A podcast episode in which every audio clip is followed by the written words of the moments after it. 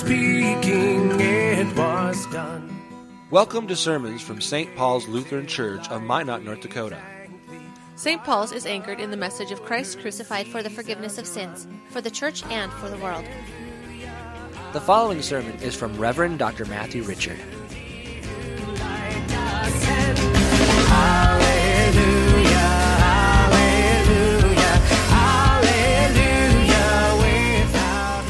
Epistle is from Romans chapter 6.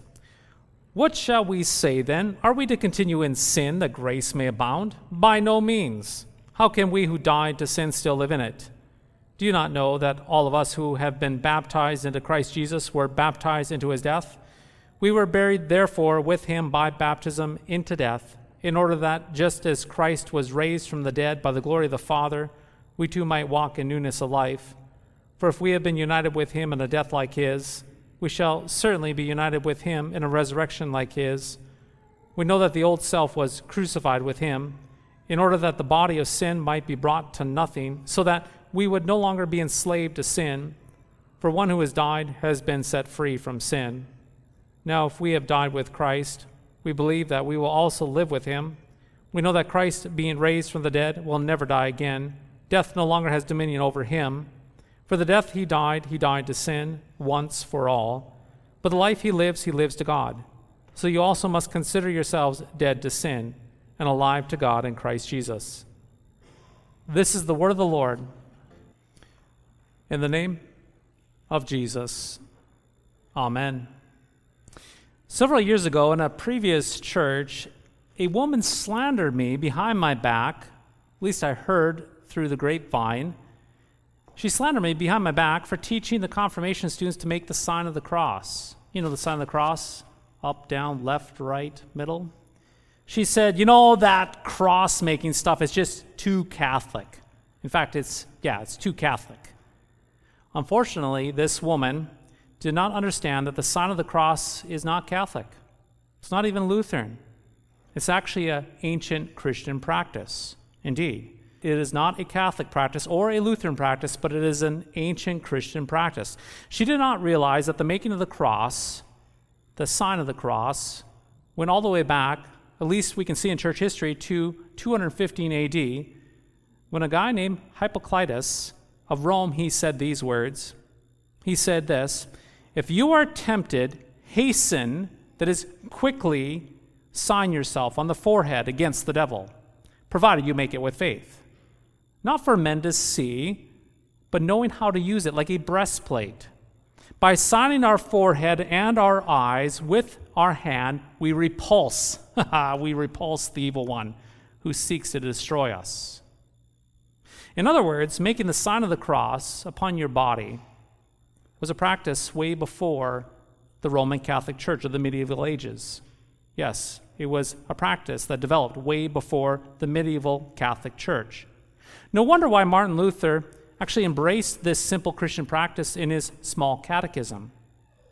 Now, unfortunately, this disgruntled woman did not even know her own catechism. She did not know that the small catechism itself that she held so dear, as well as the hymnal that she had sung from for decades, actually encouraged people to make the sign of the Holy Cross. For example, Martin Luther stated in the small catechism, he states this in the evening, when you go to bed, you shall make the sign of the cross, of the Holy Cross, and you shall say, In the name of the Father, and the Son, and the Holy Spirit, Amen. Then kneeling or standing, you shall say the Apostles' Creed and the Lord's Prayer. End quote. Now, it must be said right now that making the sign of the Holy Cross is not mandatory. Hear that loud and clear this morning. It is not mandatory, it is not an obligation. Some people make it during the church service, and others don't. Some will make it at nighttime, others don't. And that is completely fine. I repeat, that is 100% completely fine. Again, it is not mandatory. However, at the same time, making the sign of the cross is not prohibited, nor should it be criticized. It is an issue of Christian freedom. Indeed, Christian freedom. But just for the sake of conversation, why would a person make the sign of the cross to begin with? Why would they do that? Do we make the sign of the cross to look pious and holy? It certainly does look pious and holy. Do we make the sign of the cross to make our Baptist friends feel uncomfortable? Perhaps. Do we make the sign of the cross for the sake of tradition? The answer is no to all of these. It has nothing to do with any of these things. Now, dear friends, when the church conducts the baptismal rite, the pastor, right here at the font, makes the sign of a cross upon the head and the heart of the baptized, marking them as one of the redeemed by Christ the crucified. In other words, when you and I make the sign of the cross, we are actually remembering what happened to us in our baptisms. And making the sign of the cross, we remember that in our baptisms, we were buried deeply and raised with Christ.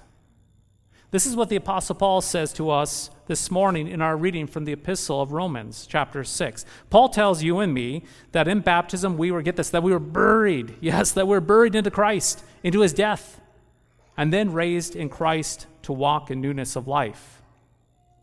That is to say, the Apostle Paul does not tell you and me as Christians that we have to go get busy trying to die. That's not what he says in the scriptures. He does not say to go get busy and try to die unto Christ, but instead he actually announces, uh, he announces the startling fact that in baptism you have already died. You've died with Christ already. Death into Christ is not a task for you to accomplish, but is a reality that has already happened to you in your baptisms. In your baptism, your old self was crucified unto Christ. Your old self died and you are raised anew in Jesus. And so, when we make the sign of the cross, we're not trying to conjure up spiritual powers. We're not doing some sort of ceremonial work to show obedience before God. We're not waving our hands around as if we're casting a magical spell. No, instead, when you and I make the sign of the cross, we're reminding ourselves about the present reality and the present power of baptism that through the mighty waters of baptism, you and I died with Christ and are raised anew in Jesus. Now, friends, it is also important to stress that baptism has never been a work of mankind.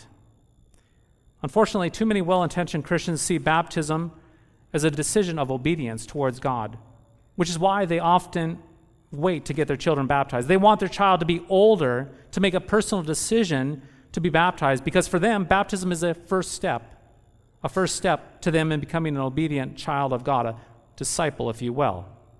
It actually kind of makes sense. If baptism is an act of obedience, then one would want to what? Wait on baptism until that child can then what? Make their own decision of baptism as a display of their commitment towards God Himself how we should actually cry a thousand tears over this kind of thinking.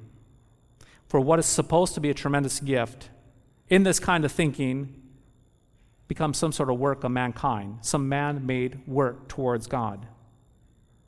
Alas, dear friends, baptism is not, I repeat, it is not you and I laying claim upon God.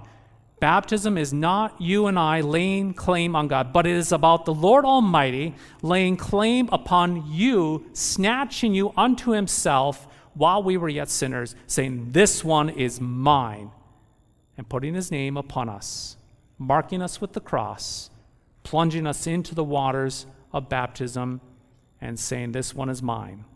And so, again, when we make the sign of the cross, we remember the reality that we are currently belonging to Jesus and that we presently have died to sin and are presently alive to God. Making the sign of the cross reminds you and me who we presently are and who we presently belong to.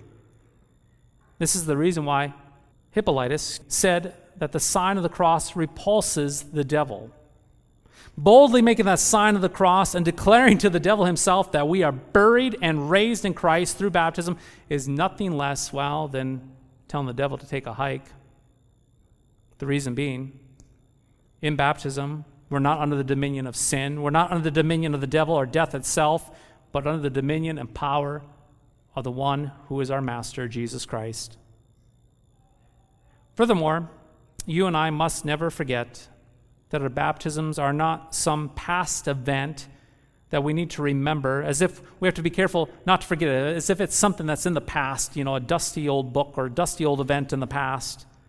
In other words, we as Christians, we never say, I was baptized, but we say, I am baptized, present tense. Indeed, we would say that baptism is something that happened in the past for you, no doubt about it, but it is a present reality right now. Your baptism is a present power of grace for you right now. You are presently and continually baptized as God's child. This is actually why we cover the casket, the caskets of those who've fallen asleep in Jesus, with a white funeral pall during funerals. In other words, when you were baptized as a baby, and we saw it here with little Harper today, not only was a cross drawn upon your head and your heart, marking you as one of the redeemed, but a white, a white garment was wrapped around you, a garment that was knit together by the love of some older ladies in our church. And that white garment is wrapped around you to display the radiant righteousness of Jesus, to signify you are clothed in Christ's righteousness. And so at death, the casket is also wrapped with a pall, a funeral pall, to signify Yes, to signify that the Christian baptism not only holds you at the beginning of life's journey, but holds you through life's journey and especially at death. Baptism is a present reality. And so, blessed saints, hear this. You are not a Christian who once upon a time was baptized, but instead, throughout every mountaintop, through every valley of life, you are Christ's continually baptized child. In baptism, you are marked by the sign of the cross and clothed in the radiance of Jesus' righteousness, and that does not run dry. It does not run dry. You were and continue to be baptized into Christ's death and his life. Now, baptized saints, this, well, this makes all the difference in the world, does it not? If baptism is not a present reality, then your fate would be up for grabs. If your baptism is a past reality conducted on the basis of your own willpower, then making the sign of the cross, well, really doesn't mean much of anything. It is an empty sign, a meaningless gesture. But since your triune God, since your triune God has snatched you unto himself in baptism, gave you a name, marked you as his own child, clothed you with his righteousness, and continues to hold you in your baptism, well, then a simple sign of the cross can be a great reminder. It can be a great reminder of who you are and what God has done for you. Blessed baptized saints, you have been united with Jesus' death and life in holy baptism.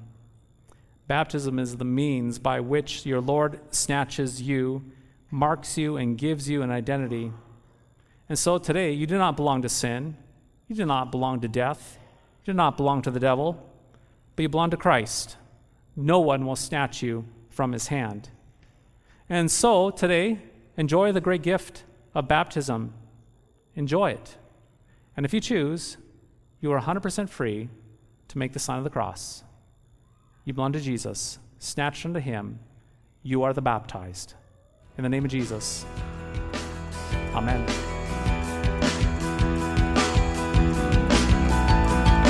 Thy strong word speaks us righteous, bright with thine own holiness.